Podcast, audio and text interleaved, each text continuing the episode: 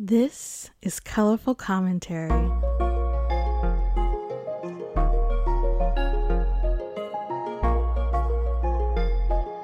On this ninth commentary, yes, ninth commentary, we are going to get into impeachment, hair discrimination, immigration bans, and so on and so forth, as well as our new look. Okay, so let's get started.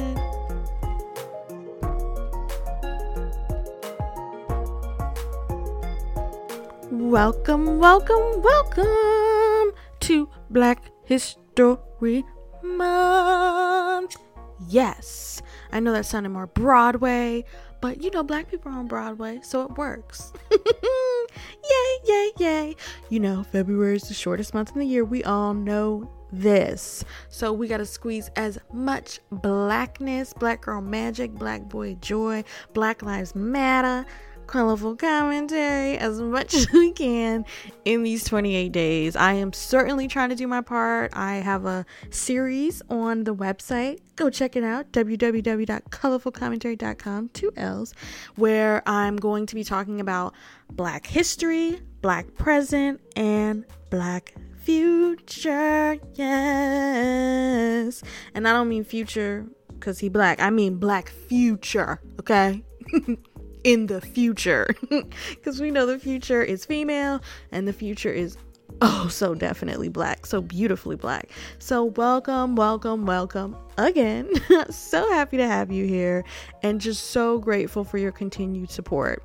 So let's get into it. Like you know we got to. You know we're gonna start how we usually start which is impeachment I don't know if y'all are tired of hearing about impeachment or if it's necessary because, again, it's like you know you need to hear about it, but you don't really want to hear about it. I'm not sure, but we're going to cover it.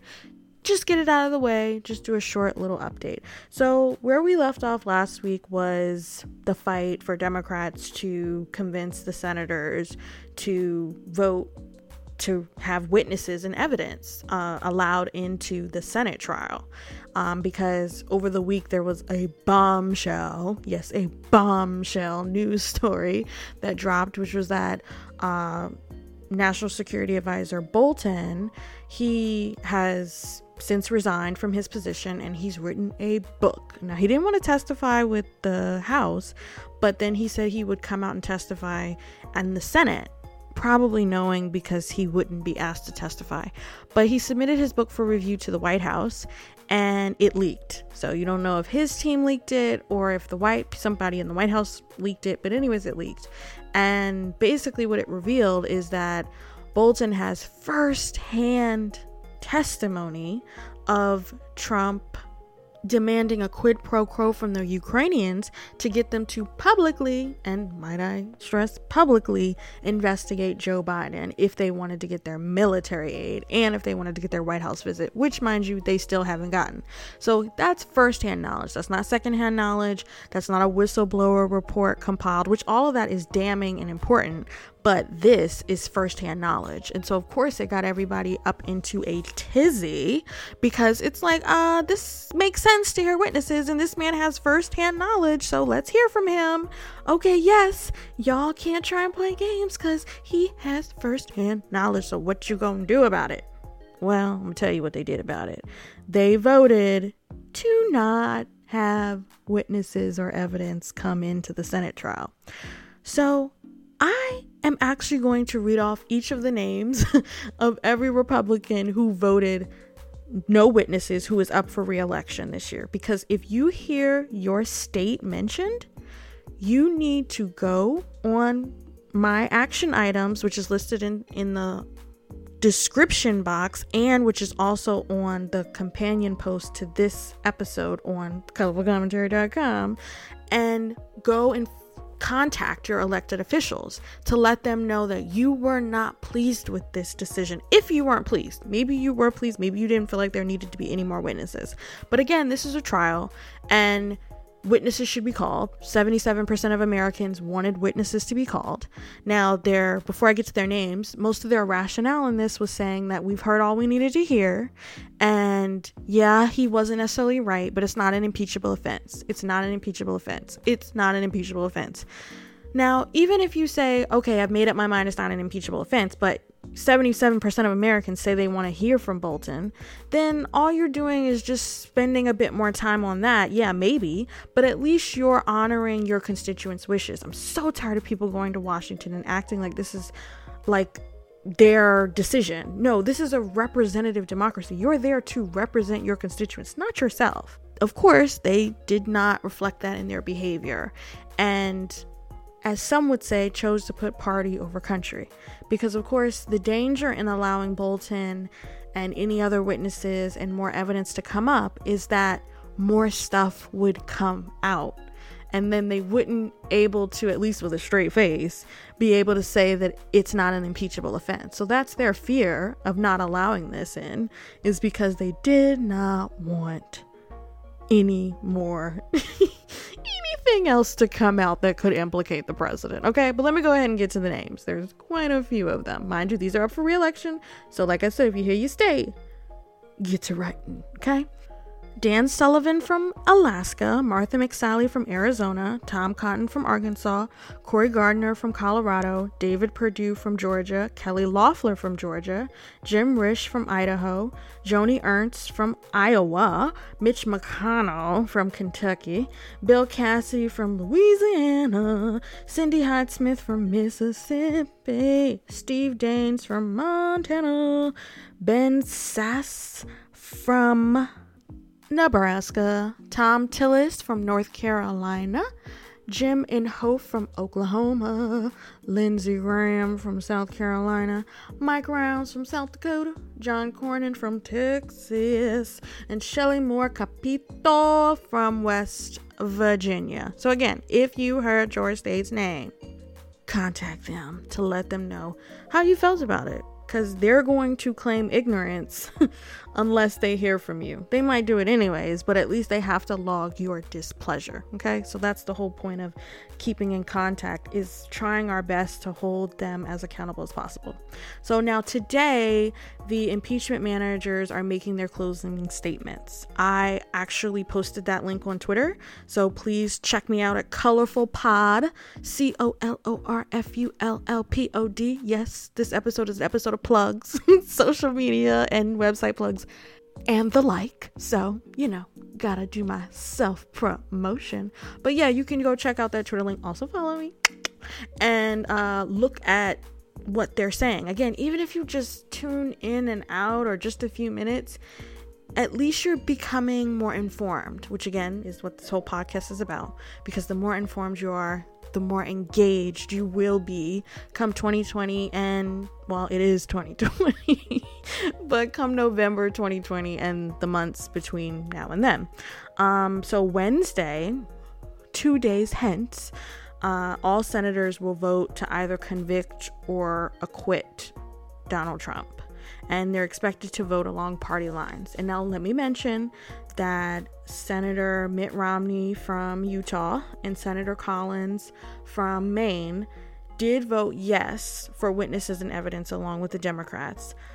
Mitt Romney said he was going to vote yes the whole time. Susan Collins waited until she knew that um, Mitch McConnell had the votes to not get witnesses until she decided to vote yes on witnesses. This is the same woman who said she'd stand up for abortion rights and women's rights and wouldn't allow anyone who threatened that. And she was the deciding vote in confirming Brett Kavanaugh. She's from Maine and she's also up for reelection this year. She's very unpopular. Um, so, again, she tried to straddle the fence without actually making a real point. Now, moving on. it is sad. This comes in Black History Month. You know, it just it don't oh don't make no damn sense. But we're going to go along. Oh, I love that sigh. If you haven't already guessed. Oh. so there was an extended immigration ban that Trump announced. It will be effective February 22nd. Now, this quote unquote immigration ban is known as the Muslim ban, given that it affects 13 countries total, and the majority of those 13 countries are majority Muslim countries or have a sizable Muslim population within them. so now the six new countries that were announced are Myanmar, also known as Burma, Eritrea, Kyrgyzstan, Nigeria, Sudan, and Tanzania. So there will be no immigrant visas allowed for Myanmar, Eritrea, Kyrgyzstan, and Nigeria, and no diversity visas, which is basically the lottery where you apply to get picked and you're picked at random. Uh, that won't be allowed any longer for Sudan and Tanzania. Now, three excuse me, oh my gosh, I was trying to give him a break. Four out of those seven new countries listed are in Africa. Ah. I mean, we all knew Trump was not invited to Wakanda, but he definitely ain't coming now. I mean, he he gets a lifelong he gets a lifelong ban. How about that? Okay?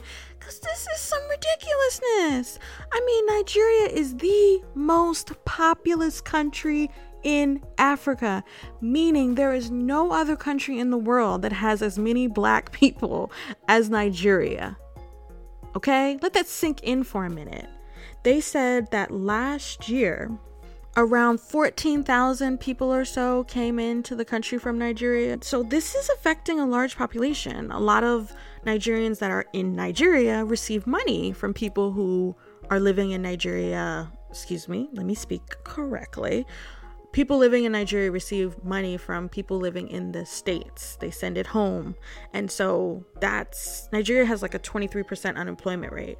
So a lot of people depend on the income from their friends and family living in America. So this is going to be a big blow to them on several levels. I mean, in America also said that they wanted to tighten their economic relationships with Africa and banning 25% of the continent's population from even having the possibility to live in the States.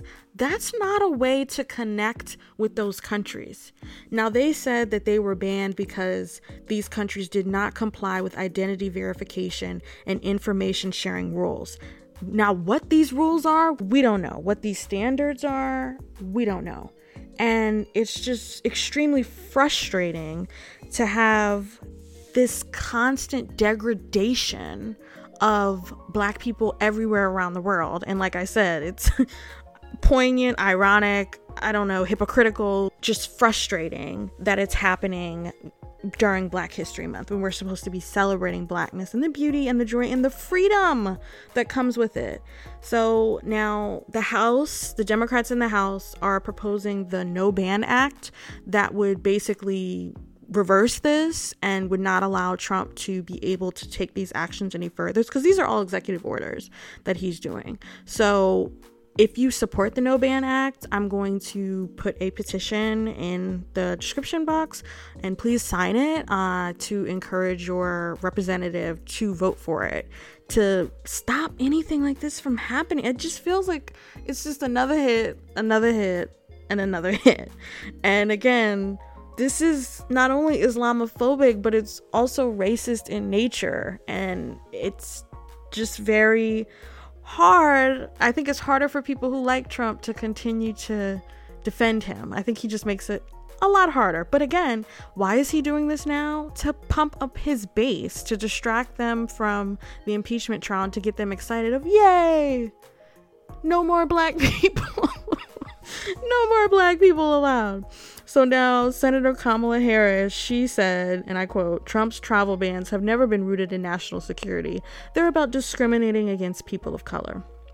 They are, without a doubt, rooted in anti immigrant white supremacist ideologies. End quote. Elizabeth Warren, who is running for president, she said, and I quote, that this measure is a racist, xenophobic Muslim ban and Joe Biden called it a disgrace. So, pretty much among progressives, Democrats, this is seen as a very distasteful and just unnecessary move. I mean, what security measures? You're, you're telling me that Russia and Saudi Arabia and I don't know, Romania, that they're somehow more secure than Nigeria and Eritrea? Sudan, you know they're dealing with this they were dealing with a civil war and with a dictatorship but they overthrew him and they're now building a civilian led government and so that's blocking their progress. Myanmar is in the process this is that's a country in Asia. They're in the process of trying to ethnically cleanse their Muslim population. So the Muslim population needs to come to the US for safety reasons. And mind you, all of these countries have people where the father and mother are over here and they're waiting to send for their kids, or the wife is over here and she's waiting to send for her husband.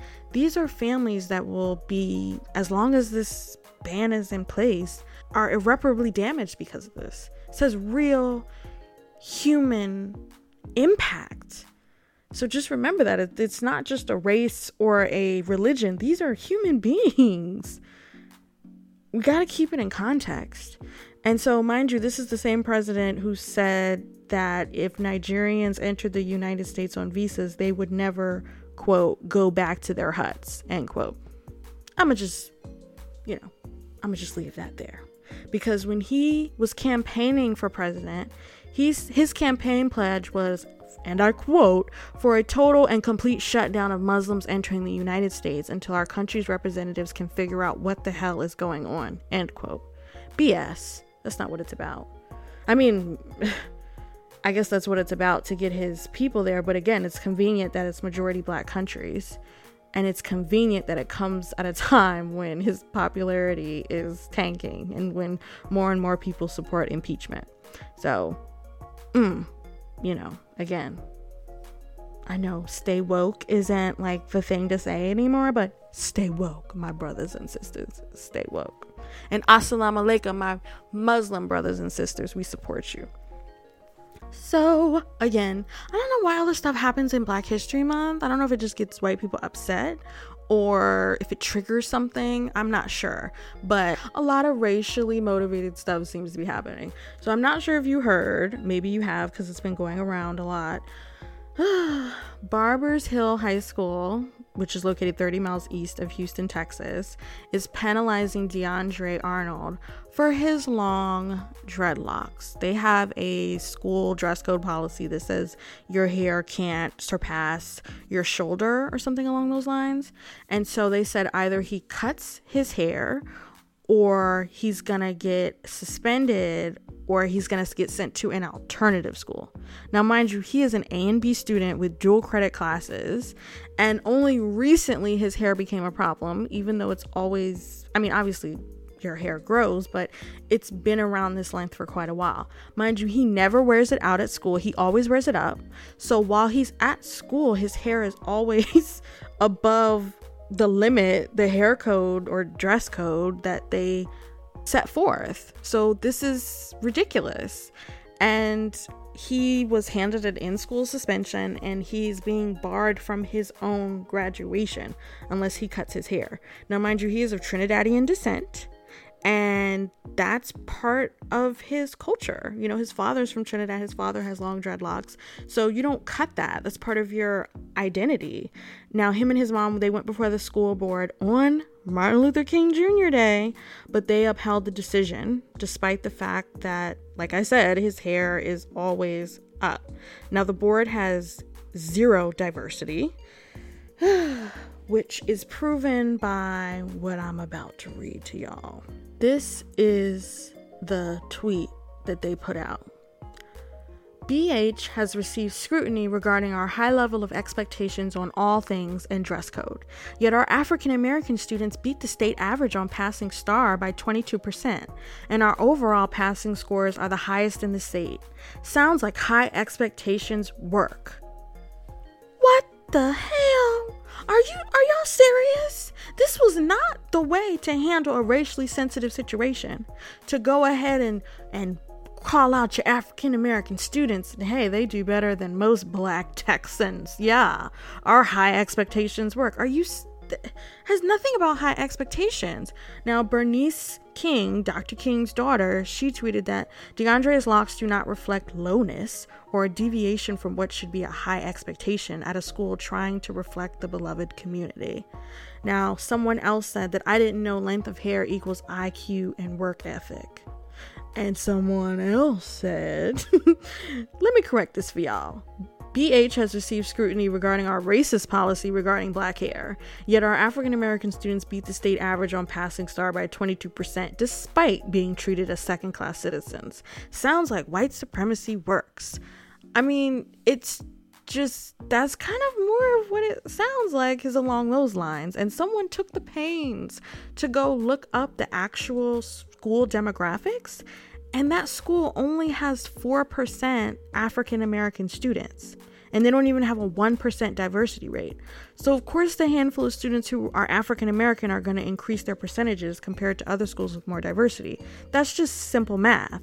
So, them trying to like flaunt that as some reasoning of, hey, our black students are doing well, is it doesn't even make sense and it doesn't add up. So again, I'm attaching a petition for you to support this young man. He was on Ellen and she gifted him $20,000 to use towards his college education or whatever he chooses in support of his courage and his bravery. And now his quote says that it's a sexist rule. My hair has nothing to do with my excellence. How smart I am, what job I'm going to get, my hair doesn't determine that. I determine that for my character. End quote. So we support you, DeAndre Arnold, the colorful community, and we wish you nothing but the best. And I'm praying and petitioning that he will be able to walk on his graduation. On to our colorful comment of the day, or rather the episode. I want to shout out Erika Alexander for clapping back to the whitewashing that is Friends. So, let me give you some backstory, okay? If you don't know the show Living Single, please go check it out. If you do, sing along with me. We are living a single in a 90s kind of world. I'm glad I got my girl. Keep your head up. What? Okay, I'm gonna stop. I'm gonna stop. But y'all know the words. Y'all know the words. and again, if you don't, please go watch it. It airs on TV One like all the time, and it's also on Hulu. I know because I've been watching the reruns because I just can't get enough. So she was responding. She tweeted in response to an article that The Guardian did with David Schwimmer. David Schwimmer was part of the cast of Friends. Now, again, a little more backstory. Living Single was produced by Warner Brothers and it started in 93 and it went to 1998. It starred Queen Latifah, Kim Coles, Kim Fields, Terrence C. Carson, John Henton, and of course, Erika Alexander, who played Max, who by my definition was the best character, absolutely made the show as far as comedy was concerned. And Friends came out one year later in 94. So everybody, of course, knows Friends, no matter what race you are. Even if you never watched it, you know about it because it's just became some cult phenomenon. People got obsessed with it. This is the best show ever. It's amazing. Blah, blah, blah, blah, blah. That was all that was talked about at Friends. But Living Single came first. Living Single was the original show featuring single women with their male flatmates living the single life. That's basically what Friends was about, just with white people. if you can't already tell where this is going, you know, get with it. Because I'm pretty sure you know what I'm about to say next, which is that Warner's Brothers gave Friends a bigger budget than they gave Living Single. So Living Single went on for five years, Friends went on for 10. Even though even by non biased standards, which I'm not, but even by non biased standards, Living Single was absolutely the better show. Like, I don't even want to hear any pushing back on that because it just was. Did you hear the theme song? Did you hear the theme song? It it's amazing. You know, I might just put that link in the bio because you need to hear it if you haven't already heard it before. She responded, as I said, to an article that The Guardian did on David Schwimmer, where he said that Friends should have an all black cast and an all Asian cast when they redo it. And so she tweeted back to him, Hey, David Schwimmer and Friends TV, are you seriously telling me you've never heard of Living Single? We invented the template. You're welcome, bro. Okay, clap back heard around Black History Month come through. That's what I'm talking about, Miss Alexander. Let them No, okay? we are the template. That phrase can be applied to about a million different situations. Now, speaking of templates, Colorful Commentary, if you haven't already noticed, has a new look. Our logo used to be a pink background with red writing, but now it features the rich variations and diversity of all skin tones, along with, of course, our signature colorful commentary, the intersection of people of color and colorful people. So we hope you like it. So now, Black History Month feature. Yeah, yeah you know, I don't have my own music for that part, so I just sang it. So I hope y'all appreciated that. my throat is a little parched. But, anyways, I am doing a series on the website, which, as I mentioned earlier, and my first post talks about the Greensboro Four. If you don't know about them, please, like I said, go to colorfulcommentary.com, check it out if you do know more about it, please go there and support anyways, because this is just, ah, this is a beautiful time to be alive, even despite all the hate and just some of the weight that is around, you know, blackness in this country, because we are, it's not even we shall overcome, we are overcoming, and we gonna be all right. Okay. So I love you all. Yes, I do. I love you. I ask you to please follow me on Instagram at Colorful Commentary, Pinterest at Colorful Commentary, Facebook at Colorful Commentary, and Twitter at Colorful Pod. We just are building a community, and as I always say, it, it truly can't happen without you. So thank you for your support. Please make yourself known and stay colorful.